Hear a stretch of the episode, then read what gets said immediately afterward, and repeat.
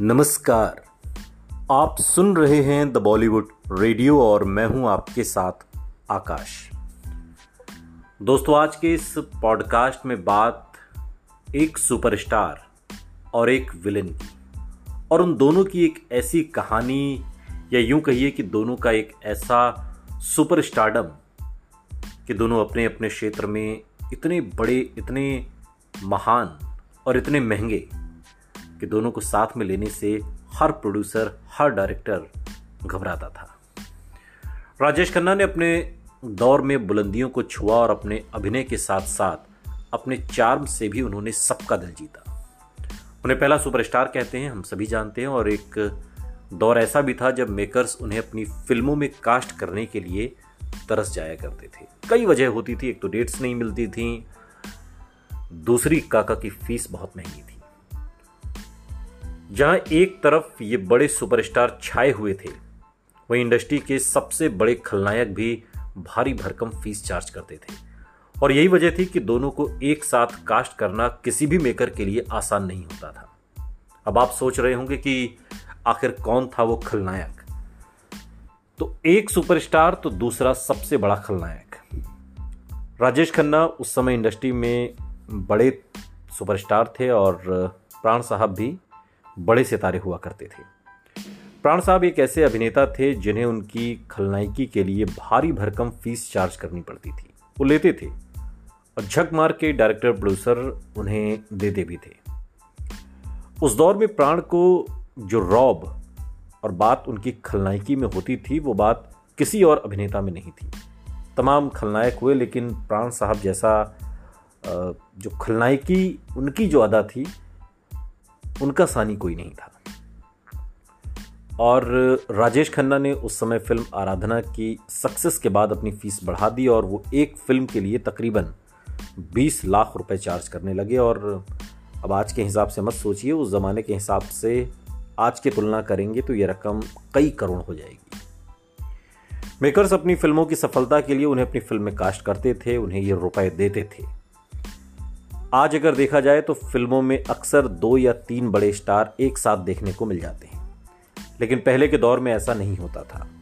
राजेश खन्ना और प्राण साहब के वक्त तो इन दोनों ने एक सफल नायक और दूसरा एक सफल खलनायक को लोग एक ही फ़िल्म में कास्ट करने से घबराते थे। ज़्यादातर निर्माता निर्देशक इन दोनों में से एक को ही अपनी फ़िल्म में लिया करते थे। हालाँकि कई सफल फ़िल्मों में एक साथ भी दोनों ने काम किया, लेकिन इसके बावजूद निर्माता दोनों को एक साथ कास्ट नहीं करते थे। प्राण साहब और राजेश खन्ना दोनों ही अपने दौर के बड़े सितारे रहे, जहाँ राजेश खन्ना बतौर स्टार भारी भरकम फ़ीस लेते थे, वहीं प्राण बतौर विलन मोटी कमाई करते थे। उनके गजब की खलनायकी के लिए उन्हें मोटी फ़ीस दी जाती थी। प्राण और राजेश खन्ना दोनों ही अपने ज़माने में सबसे अधिक फ़ीस लेने वाले एक्टर थे। और इस तरीके से ज़ाहिर है दिक्कत तो थी ही। और आपको बता दें कि यही वजह थी कि प्राण और राजेश खन्ना दोनों की ही फ़िल्में बॉक्स ऑफ़िस पर सुपर डुपर हिट होती थी।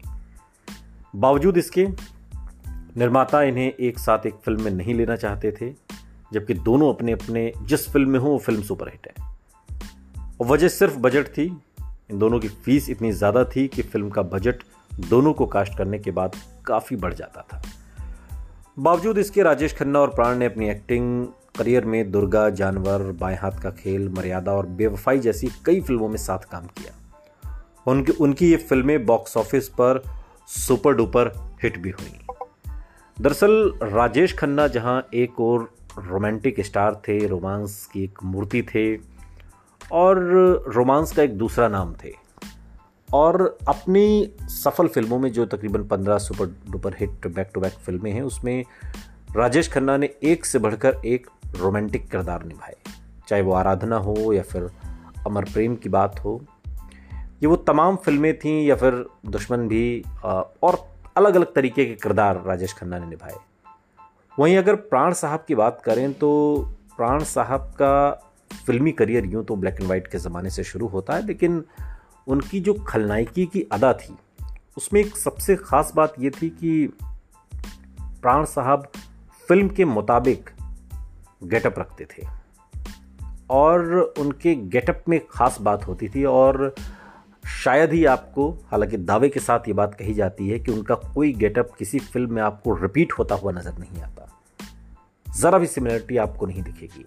और ये प्राण साहब की खासियत थी और उनके बारे में कहा जाता था कि वो खुद इस बात की तैयारी करते थे कि उनका जो गेटअप हो वो कैसा हो, वो कैसे स्क्रीन पर दिखें और कैसे ज़्यादा से ज़्यादा अपने गेटअप में रहते हुए अपने आप को डिफरेंट और ज़्यादा असरदार बना सकें। और यही वजह थी कि जिस फ़िल्म में प्राण साहब होते थे, वो फ़िल्म सुपर डुपर हिट होती थी और यही बात राजेश खन्ना पर लागू होती है। लेकिन अब इसे विडंबना कहिए या इन दोनों की मोटी फ़ीस की मार कि कोई डायरेक्टर, प्रोड्यूसर इन्हें एक साथ कास्ट करने से घबराता था। सुनते रहिए। द बॉलीवुड रेडियो, सुनता है सारा इंडिया।